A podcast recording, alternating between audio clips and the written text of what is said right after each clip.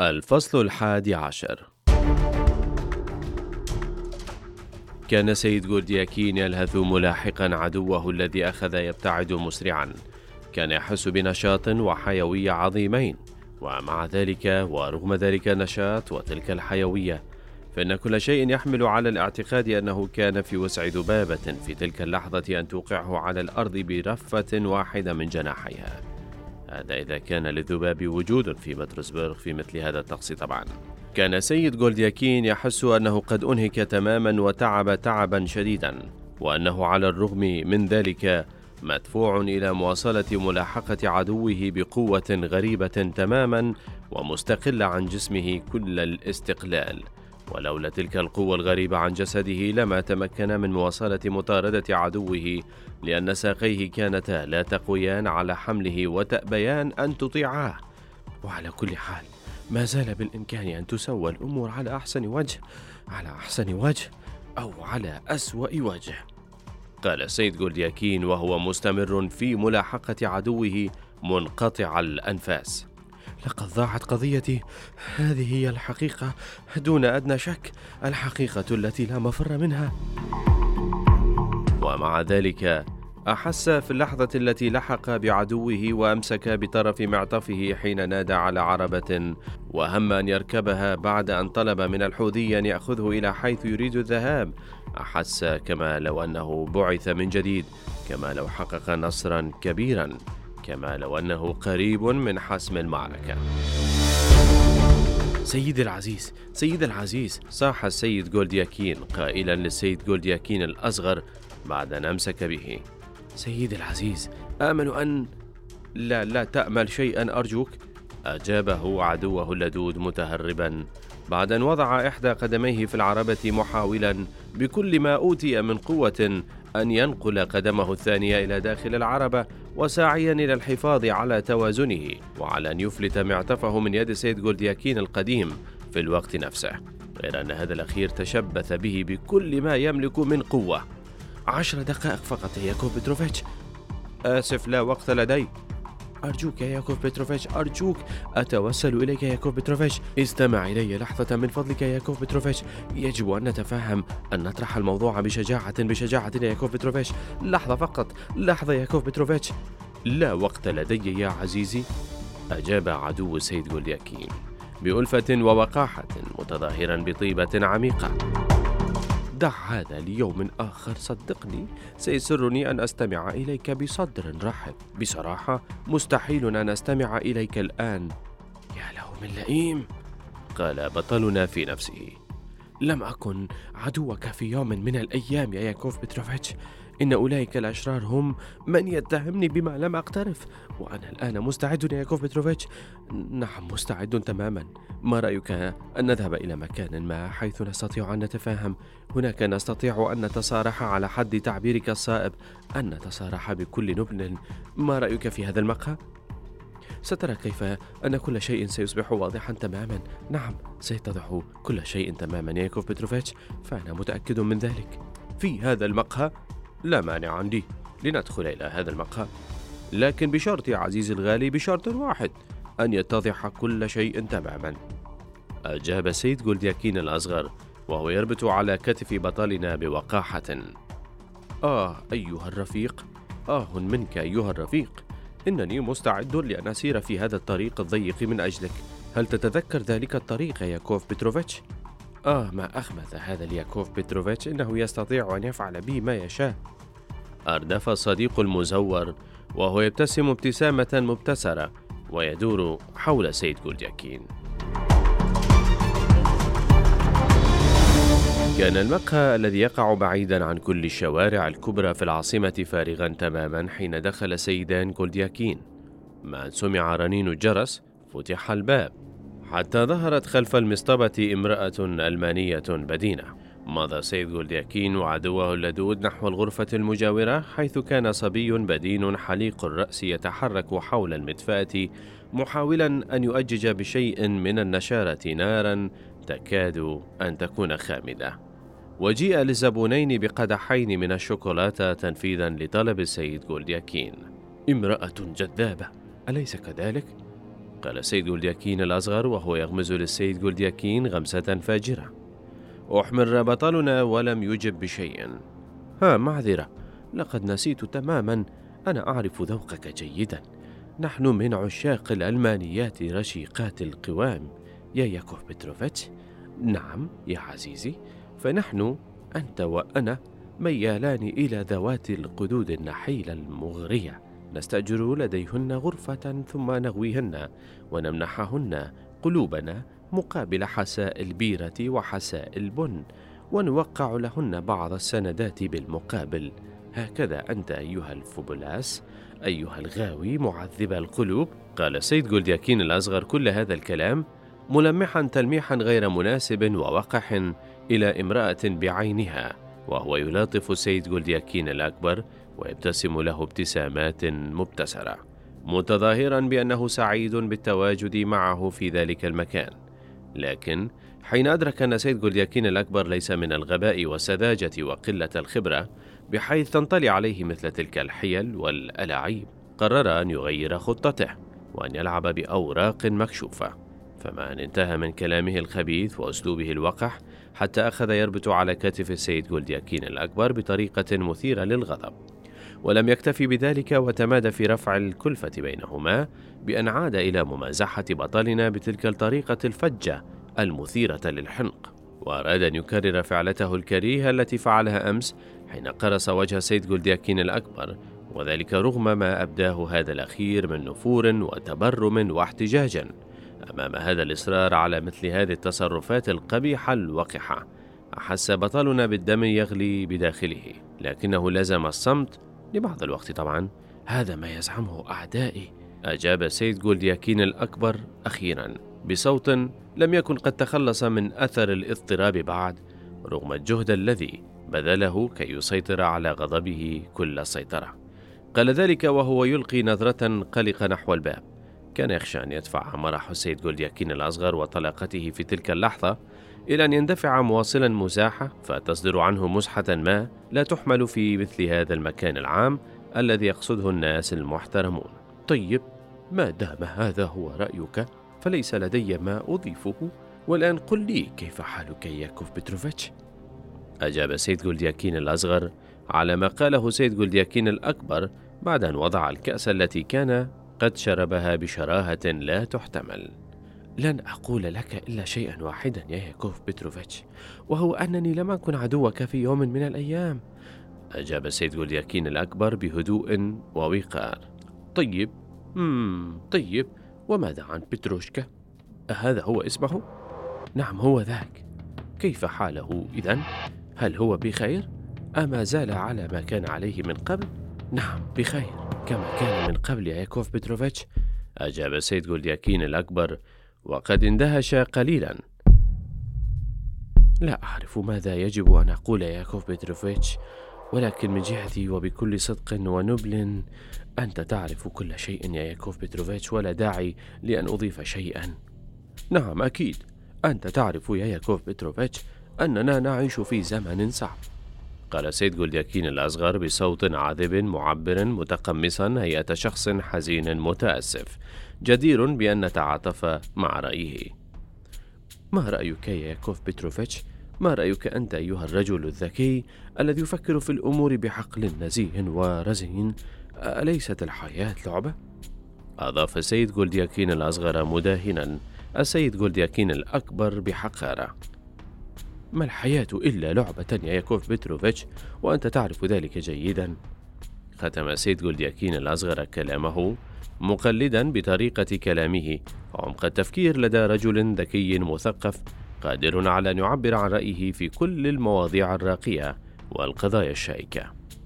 سأكلمك من جهتي يا ياكوف بتروفيتش بلغة صريحة ولن أحاول أن ألف وأدور. سأقول لك بكل صدق وشجاعة واستقامة ونبل. سأقول لك وأؤكد ما أقول. إني بريء تماما. نعم يا ياكوف بتروفيتش أؤكد لك أني بريء. ثم إنك تعرف أني رجل طيب يا ياكوف بتروفيتش القضية كلها يا ياكوف بتروفيتش مجرد خطأ من الطرفين. خطأ فاقمته أحكام المجتمع وأحكام بعض الناس العبيد. أقول لك ذلك بصراحة يا ياكوف بتروفيتش كل شيء ممكن في هذه الحياة يا ياكوف بتروفيتش وأقول لك أيضا يا ياكوف بتروفيتش أننا إذا نظرنا إلى القضية من وجهة نظر صادقة رفيعة وسامية فبوسعي أن أؤكد لك عندئذ بشجاعة ودون أدنى خجل بل سيسرني. أن أعترف لك يا ياكوف بتروفيتش بأني قد أخطأت. نعم. سيسرني أن أعترف بذلك. وإنك لتعرف ذلك أيها الرجل الذكي النبيل. نعم إنه لا يسرني أن أعترف بذلك دون تردد أو خجل. ختم بطلنا قائلا برفعة ونبل لنترك الكلام عن المصير وعن القدر يا ياكوف بتروفيتش لنترك مثل هذه الأشياء جانبا. قال سيد جولدياكين الأصغر وهو يتنحد. ولنستغل هذه اللحظات القصيرة في حديث أكثر نفعا وامتعا. كما يليق بزميلين. إنك لم تمنحني فرصة أن أتبادل معك الحديث طوال هذا الوقت وليس الخطأ خطأي في هذه الحالة يا ياكوف بتروفيتش وليس خطأي أنا أيضا يا ياكوف بتروفيتش قاطعه بطلنا بحماسة. ليس الخطأ خطأي قلبي يحدثني بأن لا ذنب لي في كل ما حصل ياكوف بتروفيتش فلنحمل القدر مسؤولية كل ما وقع يا ياكوف بتروفيتش أضاف السيد كولدياكين الأكبر بنبرة داعية إلى المصالحة وبصوت ازداد وهنا واضطرابا. قل لي إذا كيف حالك هذه الأيام؟ سأله الفاسد بصوت عذب. أعاني من قليل من السعال. أجابه بطلنا بصوت أكثر عذوبة.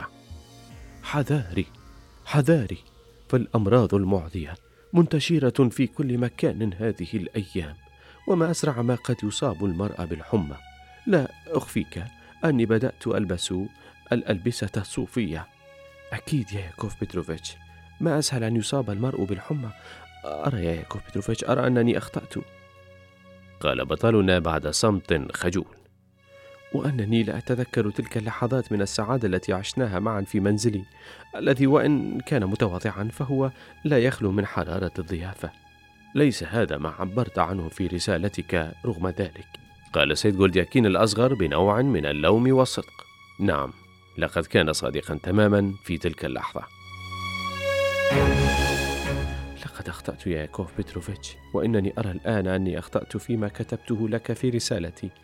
إنني أخجل من النظر إليك يا ياكوف بتروفيتش صدقني يا ياكوف بتروفيتش أعد إلي تلك الرسالة لكي أمزقها في حضرتك يا ياكوف بتروفيتش فإن لم يكن ذلك ممكنا فإني لأرجوك أن تعيد قراءتها بشكل مغاير مغاير تماما. أقصد أحملها معاني ضد تلك التي وردت فيها. لقد أخطأت.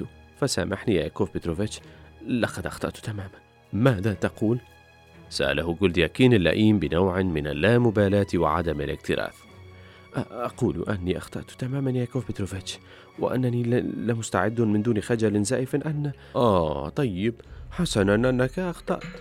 أجاب السيد جولدياكين الأصغر بفظاظة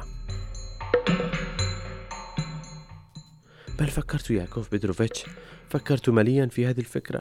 لقد خلق الرب رجلين متشابهين تماما. أردف بطلنا بصراحة ودون أن ينتبه إلى مكر صاحبه اللئيم. آه هذه هي فكرتك إذا قال ذلك ثم نهض وحمل قبعته. ونهض سيد جولدياكين الأكبر بعده وهو يبتسم له ابتسامة بريئة نبيلة ويحاول أن يلاطفه ويجامله وأن يعقد معه أواصر صداقة جديدة دون أن ينتبه إلى ما في سلوك عدوه من مكر وداعا يا صاحب النبالة صاح سيد جولدياكين الأصغر فجأة. انتفض بطلنا حين رأى على وجه عدوه شيئا باخوسيا ولكي يتخلص من ذلك الشعور أسرع يضع إصبعين في يد ذلك الشخص عديم الأخلاق تلك اليد التي امتدت إليه. وفي تلك اللحظة تجاوزت وقاحة سيد جولدياكين الأصغر كل ما يمكن أن نتصوره. إذ شد على إصبعي سيد جولدياكين الأكبر وكرر مزحة الصباح. عندئذ نفدت كل مدخرات الصبر الإنساني في اللحظة التي أعاد سيد جولدياكين الأصغر المنديل بعد أن فرغ من مسح أصابعه استعاد سيد جولدياكين الأكبر صوابه فأسرع يلحق بعدوه الذي كان قد مضى إلى الغرفة المجاورة على عادته الكريهة. كان هذا الأخير يقف أمام المصطبة وكأن شيئا لم يقع ويلتهم بعض الفطائر المحشوة في هدوء ويتحدث مع الحلوانية الألمانية ويمازحها كما يفعل الناس المحترمون عادة. لا أريد فضائح أمام سيدة قال بطلنا في نفسه. وهو يقترب من المصطبة مضطربا تماما من شدة الغضب. إنها امرأة جذابة حقا أليس كذلك؟ قال السيد جولدياكين الأصغر عائدا مرة أخرى إلى مزاحه الوقح معتمدا على صبر السيد جولدياكين الأكبر.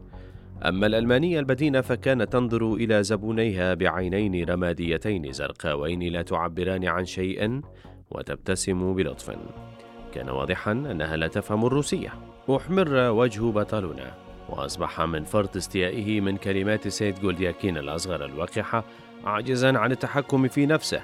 فهم أن يرتمي عليه كي يمزقه إربا ويخلص منه إلى الأبد.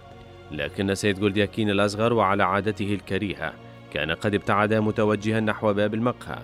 ذهل السيد جولدياكين الأكبر من تصرف عدوه مرة أخرى فبقي جامدا في مكانه لا يتحرك. لكن ما لبث أن تخلص من ذهوله فهرع يجري بكل ما يملك من سرعة خلف عدوه. كان هذا الأخير قد صعد إلى العربة التي يبدو أنها كانت في انتظاره. لا شك أن الحوذي كان متواطئا معه.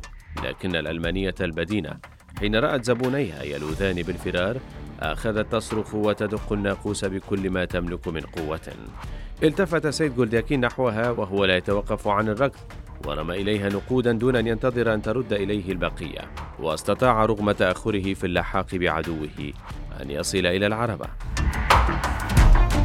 تعلق سيد جولدياكين بالعربة بكل ما يملك من قوة وظل يتأرجح خارجها ويحاول جاهدا أن يصعد وهي تعدو بكل سرعة وعدوه يحاول أن يمنعه من ذلك.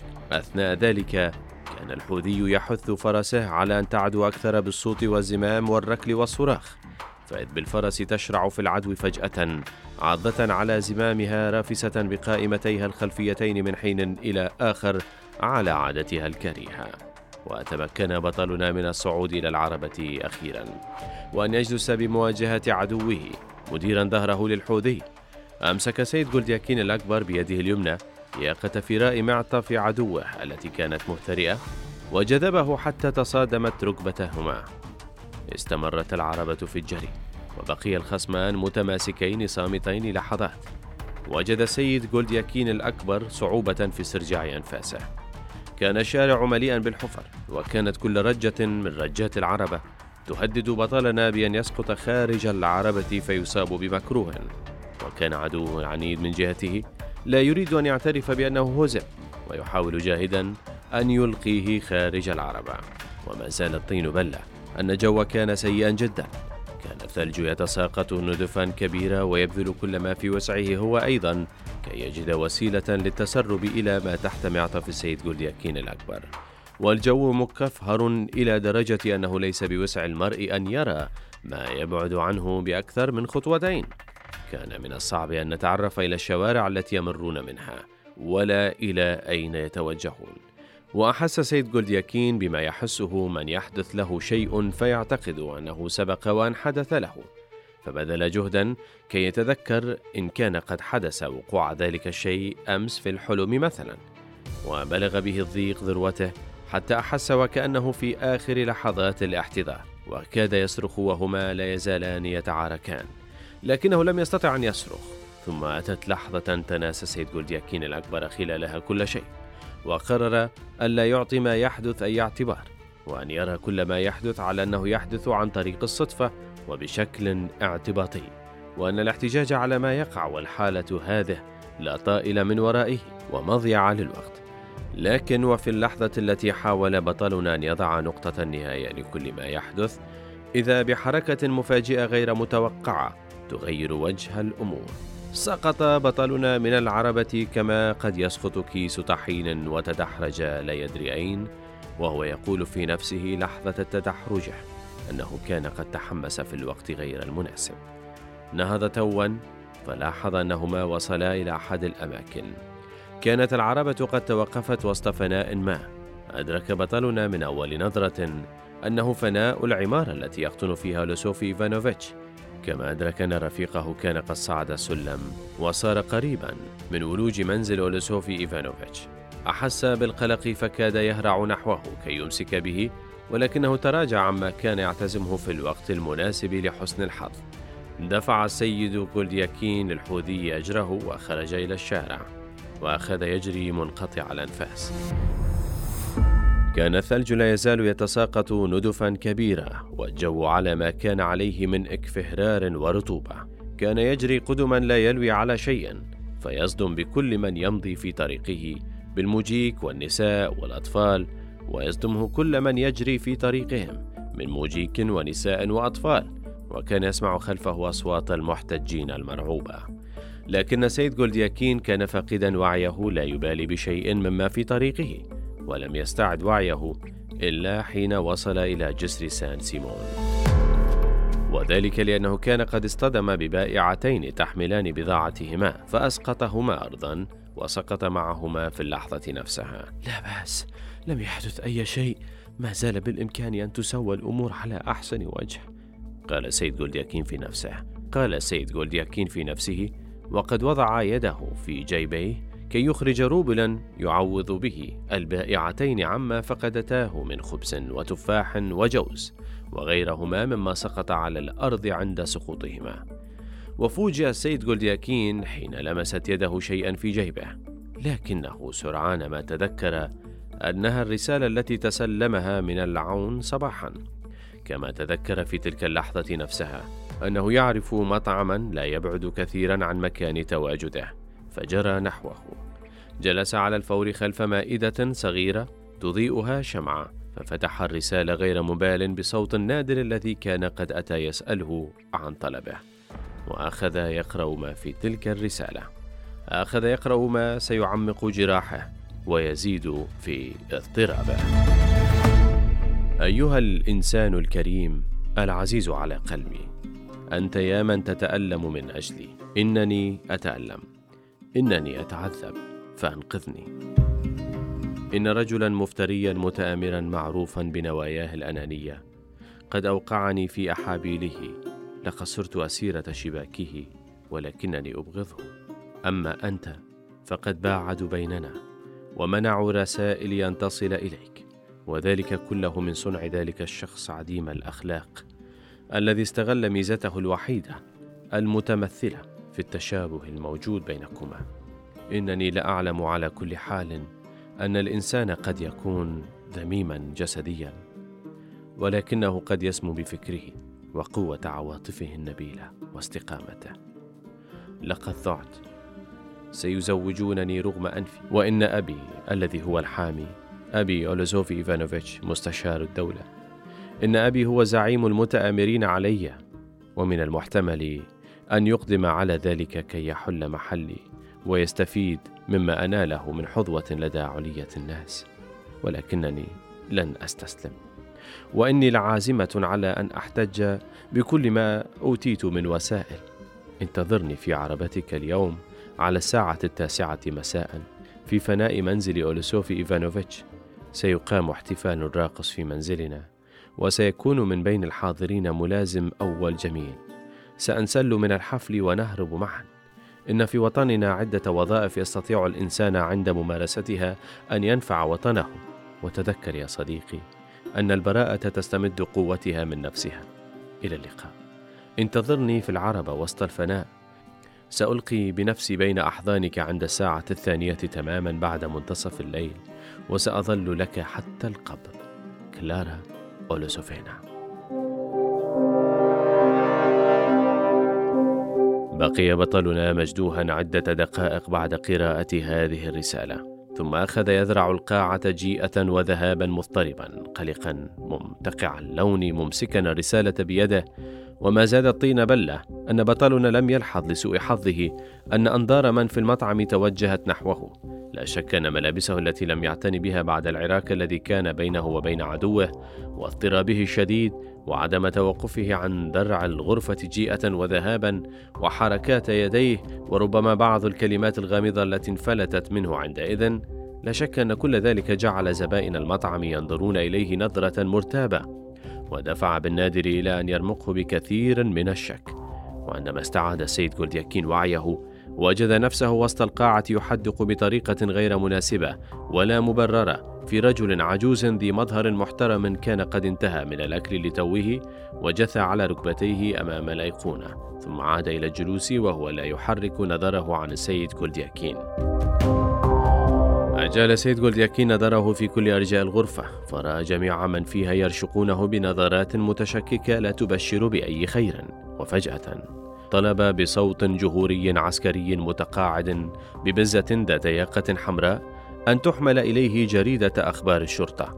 اضطرب السيد جولدياكين واحمر تماما وخفض عينيه صدفة فرأى أن ثيابه في حالة يرثى لها. لا يليق أن يرتديها حتى في منزله فكيف وهو بين الناس في مكان عام؟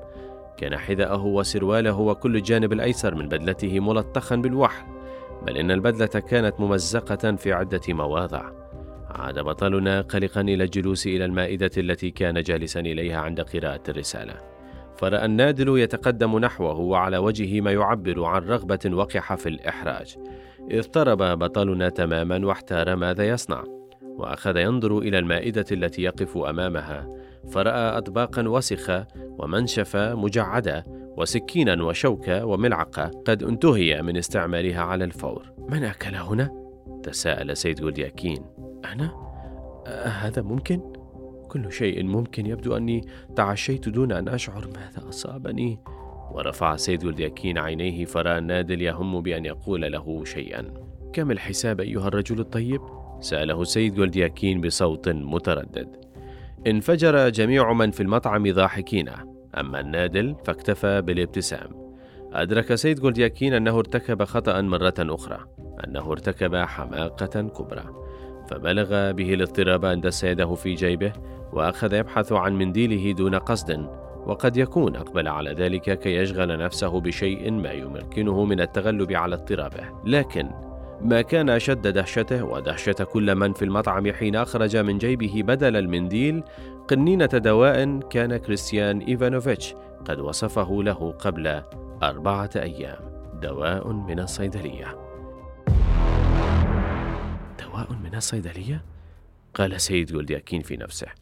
وفجأة أخذ يرتعش وكاد يصرخ من شدة الرعب ونظر إلى الدواء قاتم الحمرة كئيب اللون. وفجأة سقطت القنينة من بين يديه وتحطمت. صرخ بطلنا وقفز إلى الوراء وهو ينظر إلى الدواء المهروق على الأرض أمامه.